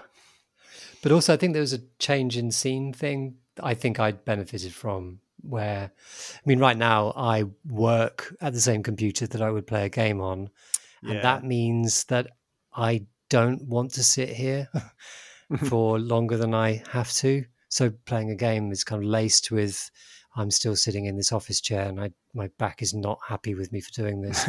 Whereas kind of taking time off work or taking time during work to, to review a game feels like a holiday. It feels like a sort of a, a special difference, uh, which I don't know. I, you know, I've, I have loads of friends who sort of, you know, like a big game comes out and you know, I'm going to take time off for this. And I've never really felt able to, like, outside of review of review times like that. It's not really yeah. been able to enjoy the same thing. Our last question uh, comes from Daniel Walter. He writes, uh, "Crow Crew, I find myself listening listening to the Stellaris score regularly, even though the last time I played the game was in February 2018. Do you have any games where the score has stuck with you longer than the game did? Or, more broadly, do you have any games that you enjoy the score on its own merit? That's from Daniel in Iowa. Yeah, I still um, listen to the Transistor soundtrack uh, sometimes, mm. which because that was a, a, beautiful kind of mood um, and worked great in the game itself. And then um, it's nice to just be reminded of that game and uh, I think that might also be what, why my feelings about the Hades uh, story stuff aren't as strong as some of people's because I sort of because they hit such a high mark with Transistor for me in terms of just the whole mood of that piece was so kind of haunting and just stayed with me for so long afterwards. Yeah. I was sort of was expecting that again, and uh, like you say, I think in Hades it's much more ambient. It's kind of just um, a background thing. Um, and yeah, that's that's one I listen to because it reminds me of the game. And then there's another one where uh, I don't think I ever played the game, which is Neo Tokyo. It was a mod. Um, huh. God, what was it even for? Was it Half Life or Unreal? It might have been Unreal, like one of the Unreal tournaments, perhaps.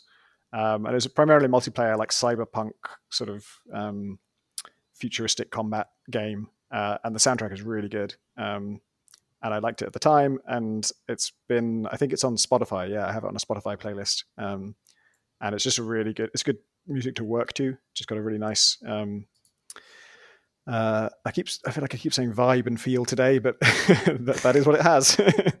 uh, just a, a, really nice atmosphere. I mean, how yeah. how the fuck am I supposed to describe music? it's not my job. That, yeah, I I find it really hard to describe music. It's like yeah, yeah. I I don't tend to listen to that much um that many scores. I don't really listen to film scores either. I don't know why. Sometimes to get the kids kind of riled up, um, I'll put the orchestral. There's like some sort of um kind of um like uh the Royal Symphony Orchestra plays the classics, like sort of style thing, uh, where they're playing the uh, Metal Gear Solid 2 theme. and it's very rousing. So I put that on really loudly for the kids to to annoy them. Um, that's what is what is the use case here? When do you need your kids to be more riled up than they are? if they uh, uh, if they if they're watching TV uh, when I don't want them to be watching TV, that's one. That's one use case. or we need to get out of the house. Come on, we've got to get going. And put that music on, fire them up, mostly with anger, as opposed to the, the raw uh, power of that music. It's a very powerful track. It's very good. Makes them motivated to leave the house where that music is playing. There's one. I, I found it. There were loads of people who listen to movie soundtracks, like just while working and stuff. And I find it so weird and jarring because they're they're pieces that are set to particular events and, and dramatic turns and reveals and stuff. And when those things aren't happening, it's so weird to just have like out of nowhere that music suddenly like da, da, da, da, oh my god, like I'm still just like typing a line of code. that disconnect is really weird to me. That is actually that is that is one of the reasons I don't. That you're right. Actually, that is one of the reasons I don't listen to um, game scores and film scores because yeah, they, they dramatize an, an, invisible and not real thing. yeah, there is. Actually. I discovered that um, Jack had bought uh, um, the Spelunky Two soundtrack on uh, Bang, oh, really? Bandcamp, and he's been listening to it. Man, I I could not listen to any of the dwelling tracks anymore. That's that's absolutely too much. I mean, bad memories and also overexposure. But I, yeah, I, I forgot um, I forgot that I'd I forgot that there would be more music further into the game, and so like I'd never heard the Tide Pools music, even though I played loads of Tide Pools until I was watching someone else's stream. I was like, oh shit, there's music here, and I like it. So ne- like when I get to the later worlds now, I remember to go in the options and turn the music on. So Switch the music back on. yeah. I do like the Spelunky 2 music a lot more than than Spelunky 1's. Like the first time I hear the tracks, I actually enjoyed them. Whereas I really the style of Spelunky 1, it wasn't wasn't the execution or anything. It was just that style was not my cup of tea for Spelunky 1. Yeah, it was very idiosyncratic, and I think um, I think it helps also that Spelunky Two. There's a, there's a sort of a sort of light, dynamic nature to it. The way that it mm. will bring in um, different themes if you're in special places, and yeah, I think know. I was watching. It might have been your daily, and you were playing with music on, and um, you got this incredibly dramatic track uh, that I think is like has a very rare chance of of playing. the one good thing about that that run, then. I think there's also I don't know if it, I think this is a different thing, but there's also a version of the normal track that um, I thought it played randomly, but actually it's not. It's the first run of the day. You get a special version of it where it has this longer intro where it sort of builds up and builds up, and then it goes into the normal track. Oh no way! Yeah, yeah. There's this is quite nice new. Like there's loads going on in it. Yeah, it's um. I don't know what I don't actually. I'd have to ask him how it it uh, translates to being just linear normal music there is um there's one movie track I do listen to sometimes uh, from the Sunshine soundtrack. Oh, and right, yeah. If you know the track, you'll know which one I mean because there's one particular piece of music. It gets used in in adverts and stuff a lot because it's just like an incredibly, it's kind of the crescendo writ large. Um, it's incredibly epic and sort of sweeping and soaring and inspiring. Um, and yeah, that that's so perfectly crafted um, that I can listen to that hundreds of times and um, still find it like excites me. Yeah. I sometimes put the Interstellar one on. I don't really know why, because it can be a, far too epic. but there's a sort of yeah, yeah, yeah. Well, I think that's about all we've got time for tonight. Um, thanks for listening, everybody. Um, you can uh, hang out with us and our community on our Discord channel. Um, you can find a link to our Discord channel on our website, which is at crateandcrowbar.com. Um, yeah, and if you're if you... doing if you're playing Spelunky 2 and playing the daily, oh, yeah. um, record yourself and and post the videos in there because that's what a lot of our community are doing, and it's really fun to watch other people's takes on the same the same run. Yeah, and also just come and join the community because it's really nice and lovely. Mm. Um, if you have a question for a sweet future episode, uh, you can send it to us at cra- questions at crateandcrowbar.com or you can tweet us at Crowbar. Uh, you can also listen to the podcast on YouTube. Uh, just, uh, you know, Crate and Crowbar, just put that in the YouTube, uh, which is just the audio. Put that in your YouTube and smoke it. yeah. it's just the audio. don't get to see our faces. That's a good thing for you. um, you do get a little title card, which you get nowhere else, uh, but it's also available on all the other places and all the other podcast places.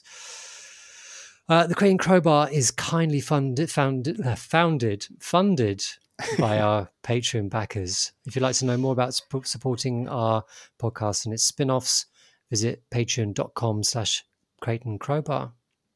Uh, it only remains for me to say I've been Alex Wiltshire. And I've been Tom Francis. Thanks. And thanks for listening, everybody. everybody.